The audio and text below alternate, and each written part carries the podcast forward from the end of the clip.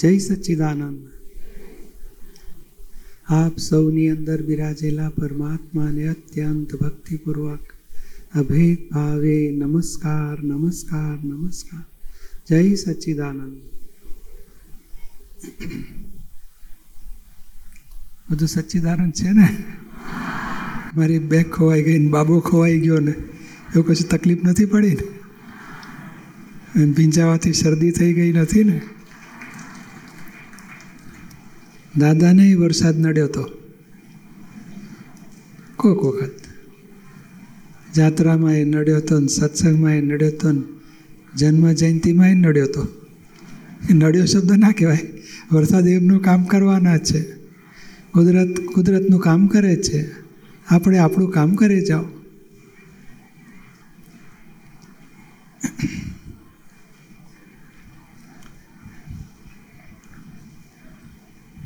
દાદાને તો દાદરમાં સત્સંગ થતો, તે સાંતાક્રુઝથી બે અઢી, અગિયાર, સાડા અગિયારે જમી લેવાનું એમને.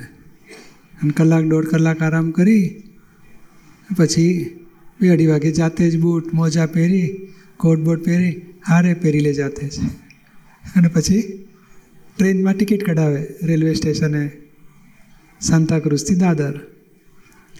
પછી ટ્રેનમાં હેન્ડલ પકડીને ઊભા હોય. કોઈ વખત બે પકડે, કોઈ વખત એક પકડે. પછી દાદર આવે. આ તો સેવન્ટી વન ટુ થ્રી ફોરની વાત છે. દાદર આવે ને કેટલીક વખત વરસાદ પડે, તે દાદર એરિયા બ્રિજથી ઉતરો, તો રેલવે સ્ટેશન, પછી આમ અને આમ. એક ચાર રસ્તા એવા હતા કે આમ તો થોડો વરસાદ પડ્યો હોય ને તો એ અડધો પોણો ફૂટ પાણી ભરાઈ જાય. વધારે પડે તો દોઢ દોઢ ફૂટ પાણી ભરાઈ જાય, બે બે ફૂટ. એ દાદા નિરાંતે ધોતી ઊંચું કરી અને આવતા, ચાલતા ચાલતા આવે, નિરાંતે. બોલો. સત્સંગમાં સિન્સિયર બ્રેક બ્રેક નહોતો પાડે વરસાદ છે શી જવાની જરૂર? આવી ગયા. જન્મ જયંતિમાં એ વરસાદ કેલનપુર હતી જન્મ જયંતિ તો વરસાદ પડ્યો હતો એમને ગળીનું કારખાનું, જે દાદાજીની સમાધિ છે ને એ જ જગ્યા, ત્યાંય બ્લ્યુ બ્લ્યુ બધું થઈ ગયું હતું આખું. એક એક દોઢ દોઢ ફૂટ પાણી ભરાઈ ગયા હતા. પણ તો એ જન્મ જયંતિ થઈ પછી.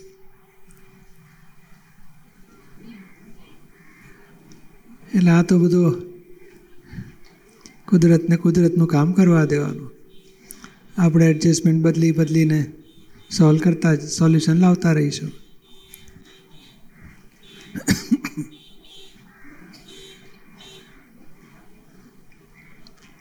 જાત્રામાં એ થયેલું અને દાદાને જેટીનો ધંધો, તે દરિયામાં બ્રિજ બાંધવાના, સ્ટીમર ઊભી રહેવા માટે લોન્ચ ઊભી, તે ચોમાસામાં જ નવરા પડે. જુલાઈ, ઓગસ્ટ, સપ્ટેમ્બર.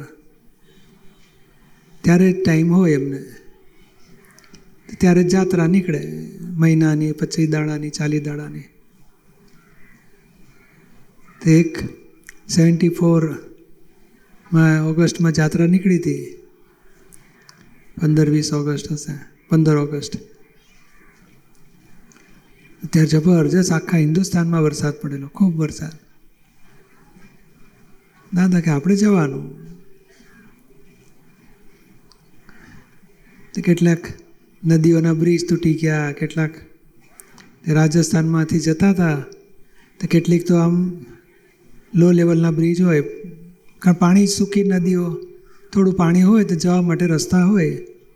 થોડો એટલો ભાગ ગાડીઓ આવવા જોઈએ એટલો ભાગ સિમેન્ટનો હોય, બાકી બધું માટીને પથરા રેતી तो બે ત્રણ જગાએ તો ડ્રાઈવરને પૂછી જોયું જાને કા તો કે હા आपके भीतर खुदा क्या बोलता है तो कि जाने का तो कि जाने दो તો એક જગાએ પાણી ભરાયેલા હતા એક એક દોઢ દોઢ ફૂટના પાણીનો પ્રવાહ જોરદાર જતો હતો તે પેલી કેટલીક ટ્રકો આખી પડી ગઈ હતી કે આટલો જ બ્રિજ એનો એમાં જરાક જો બેલેન્સ જતું રહે તો પડી જાય ગાડી તે ટ્રકો એક બે પડી ગઈ હતી પેલી બાજુ એક દોઢ કિલોમીટર સુધી ટ્રકોની લાઈન, આ બાજુ ટ્રકોની લાઈન.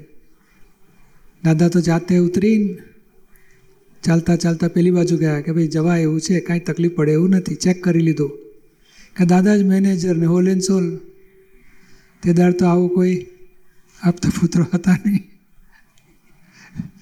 એટલે દાદા જ મેનેજ બધું પોતે જ કરવાનું. પછી ઉતરીને જઈને આવ્યા ને પછી કીધું, ભાઈ જવા એવું છે. बसवाड़ों શું કહે છે તમારે भीतर ક્યાં બોલતા है खुदा? તો કે મુજે લગતા હે નહીં જાને કા દાદા કે કાંઈ વાંધો નહીં આવે અમે ચેક કર્યું છે ધીમે ધીમે ચેક પેસેન્જર બધા ઉતારી દીધા ગાડી એમને એમ ખાલી જવા દેવાની પેલી બસ જતા રહે પછી બધા ચડી જઈશું તો કે નહીં મિત્ર લગતા હે કે નહીં કરના હે સારું ત્યારે દાદા કે વ્યવસ્થિત પછી તો હતું આમ સામે જવાનું હતું એક તો બે કિલોમીટર ફરીને જવાય ત્યાં પહોંચવા માટે. તે પછી ઉપડી બસ. હવે વરસાદ જબરજસ્ત પડેલા. માટી માટી કાદવ કાદવ થઈ ગયેલા. તે આમ ઉપાડી એટલે પછી થોડી ગઈ એટલે બસ ફસાઈ ગઈ. ટાયર ગોળ ગોળ ફરે, ગાડી ખસે જ નહીં આગળ. મહાત્માને ઉતાર્યા. મહાત્મા ઉતરે એવું હતું નહીં, કારણ એક એક દોઢ દોઢ ફૂટ નકા દવડા હતા. ક્યાં કરે? તે કેટલાક વડીલ મહાત્મા હતા, તે ઉતર્યા. જેમ તેમ કરીને ડાળખાન લાકડાને લાવીને ઘૂસાડે ને પાછું ખેંચે ને બસ બસ કંઈ હલે નહીં. તે સવારથી નીકળેલા નવ વાગ્યાથી તે અગિયાર વાગ્યા, બાર વાગ્યા થોડું ખાધું. બે વાગ્યા, ત્રણ વાગ્યા, બસ ત્યાં હલે નહીં. ત્રણ વાગ્યા દાદાને ચાનો ટાઈમ થયેલો. તો એક મહાત્મા હોશિયાર તે ઘેટા બકરા જતા હતા ને તે તપેલું ભરીને દૂધ લઈ આવ્યા ચા તો બની ટાઈમે. સ્ટવ હતો, કારણ આપણે પોતાનો જ મહારાજ, પોતાનું જ સીધું સામાન. પેલી બસ હલે નહીં, કાઢવાનો પ્રયત્ન કરે. પછી એક ટ્રેક્ટર બોલાવી લાયા, ખેંચ ખેંચ કરે. ટ્રેક્ટર હું ફસાઈ જાય. પછી બીજું ટ્રેક્ટર બોલાવ્યું પછી ડાળખાન પાંદડા ને પથરાને લઈ આવ્યા બધા. કરતાં કરતાં ખેંચી તો રાત્રે સાત આઠ વાગે બસ બહાર નીકળી. એટલે બે કિલોમીટરમાં બાર કલાક થઈ ગયા. એટલે આવે પરિસ્થિતિ બધી. દાદા વિતરાગ એ કશું પેટનું પાણી ના હાલે? શું બને છે જુઓ કે છે. જ્ઞાતા દ્રષ્ટા, પરમાનંદી. આમ કીધું તું નામ આમ કરવું જોઈએ ને આમ ના કીધું તમે આમ કર્યું. કશું ડખો ડખલ જ નહીં. એટલે આવે પરિસ્થિતિ તો. આપણે તૈયારી રાખવાની. અહીંથી કહે છે, ત્યાં જાઓ. હેડો બધા સામાન સાથે. અહીંયા આવી જાઓ તો કે હાડો એડજસ્ટ થઈ ગયા. એમ કરતાં કરતાં વાતાવરણ બદલાઈ જશે તો આપણું પાછું બધું ઓરિજિનલ ફોર્મમાં સત્સંગ ચાલુ આપણો.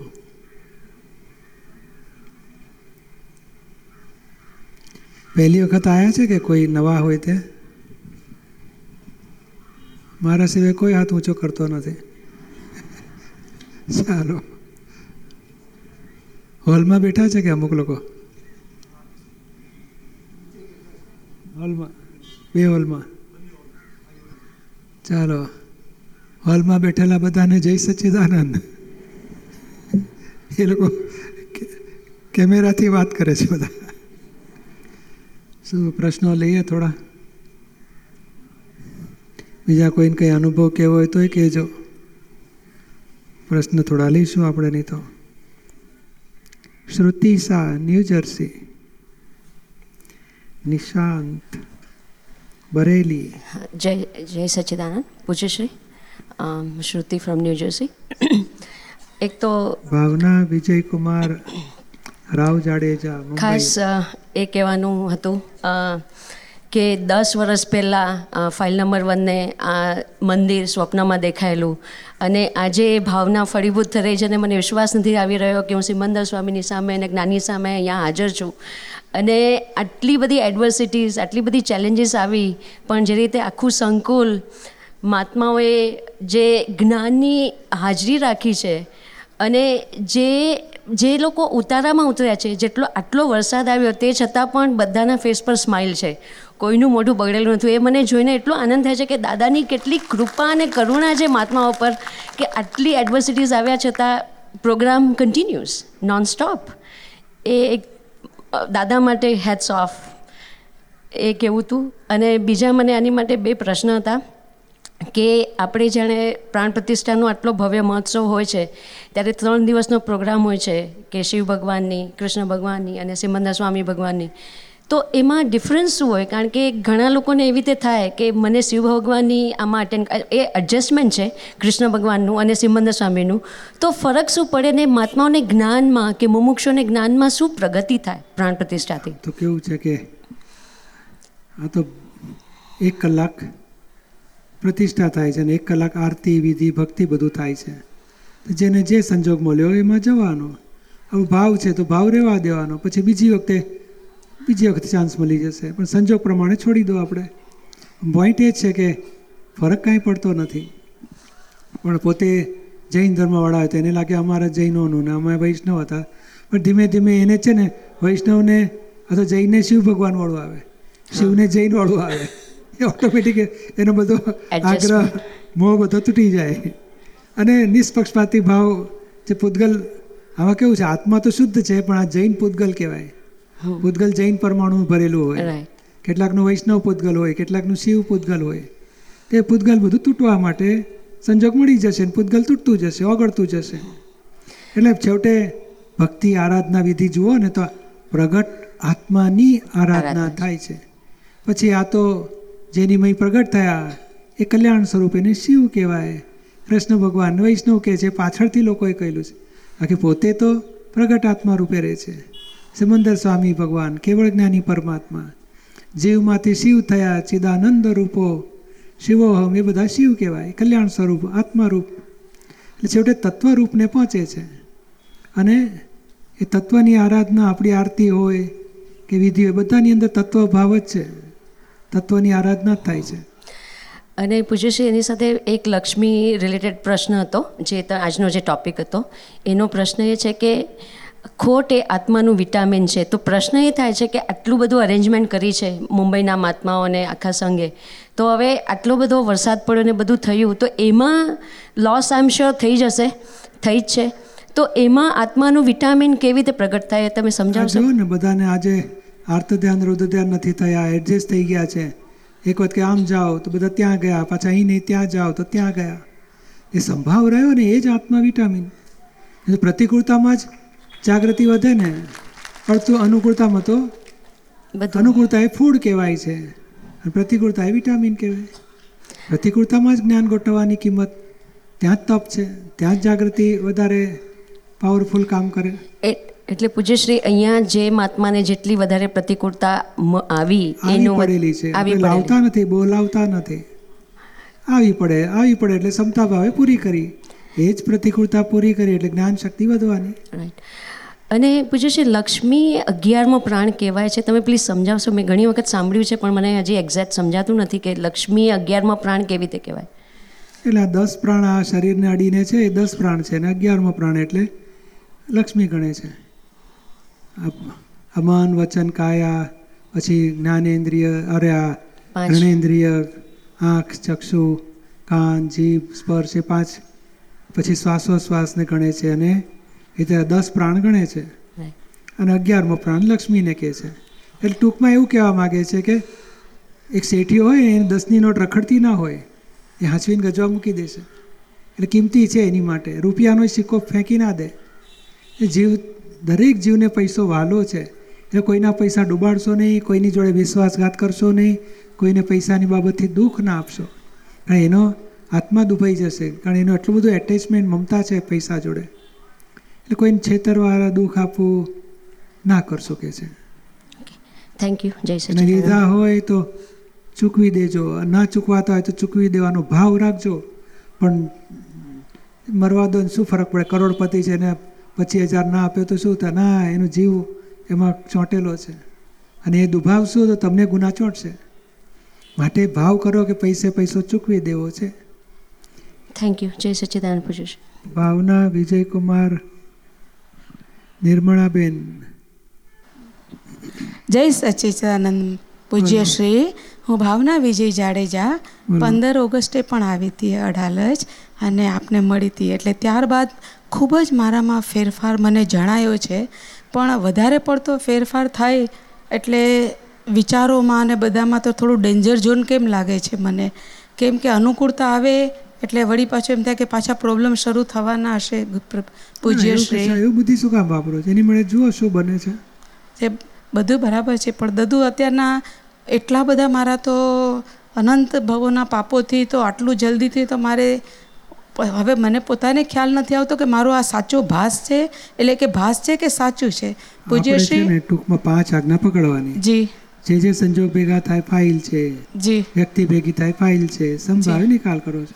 જી. હું જુદો હું જુદો અને ફાઇલ વન જુદા જુદા. પણ રાખીએ. તેમ પાંચ આજ્ઞા ગોઠવીએ. કોઈને દુઃખ થાય તો પ્રતિક્રમણ કરાવીએ. જી. પછી ઊંડા ઉતરીને ગૂંચવાડામાં પેસવું નથી. પૈસું નથી પ્રભુ. પણ હવે છે ને જેમ આપણને ઓક્સિજનની જરૂર પડે ને પૂજ્યશ્રી એટલે હું દાદુ દાદુ કરું છું તો હું થોડું ગાંડાબા જેવી થઈ ગઈ છું કે ખરેખર એટલે પદ્ધતિસરનું દાદાની વાણી વાંચીએ શરણવિધિ બધું કરીએ જી. કોઈને દુઃખ થાય તો પ્રતિક્રમણ કરાવીએ. એટલે ધીમે ધીમે જ્ઞાનથી જાઓ. જી હા અને હવે આજે તો એવું લાગ્યું કે રાતના દોઢ વાગે તો જરા ગુલાબની સુગંધ છૂટી થઈ પણ પાછો વરસાદને બધું બહુ ચાલુ થયું. ત્યારે મેં જરા ઉપર એક રથ જોયો પૂજ્યશ્રી તો એની અંદર તો મુગટ હતો. તો મેં હું મેં તો દાદુ અત્યારના દિવસના થોડી કોઈ લાઇટવાળો રથ અત્યારના એની પર આપણે ઊંડા ઉતરતા નથી. જી. એટલે પછી મારે બધું મૂકીને આજે અહીંયા જ આવી કે હવે મને શાંતિ થોડી સમાધાન જોઈએ છે. બસ. પ્રજાપતિ મિત્તલ નિર્મળાબેન મિથિલ સાવલિયા. જય સચિદાનંદ પૂજ્યશ્રી બોલો. મિત્તલ પ્રજાપતિ. જ્ઞાન લીધે દસ વર્ષ ત્યાં છે પણ જ્ઞાનમાં રહેવાતું નથી. તો અજ્ઞાનમાં રહેવાય છે. હા. એ તો ભરેલું અજ્ઞાનમાં રહે કને ખબર પડી? મિત્તલને એ ખબર પડી એ જ જ્ઞાન. મિત્તલ કેટલું નથી રહેતી ને કેટલું રહે છે બધી ખબર તો પડે છે એટલે જ્ઞાન તો ચાલુ જ છે. આ ભરેલો માલ તો હવે ગોડાઉન ભરીને ભરેલા આવેલા તો પછી નીકળે તો ખરો ને?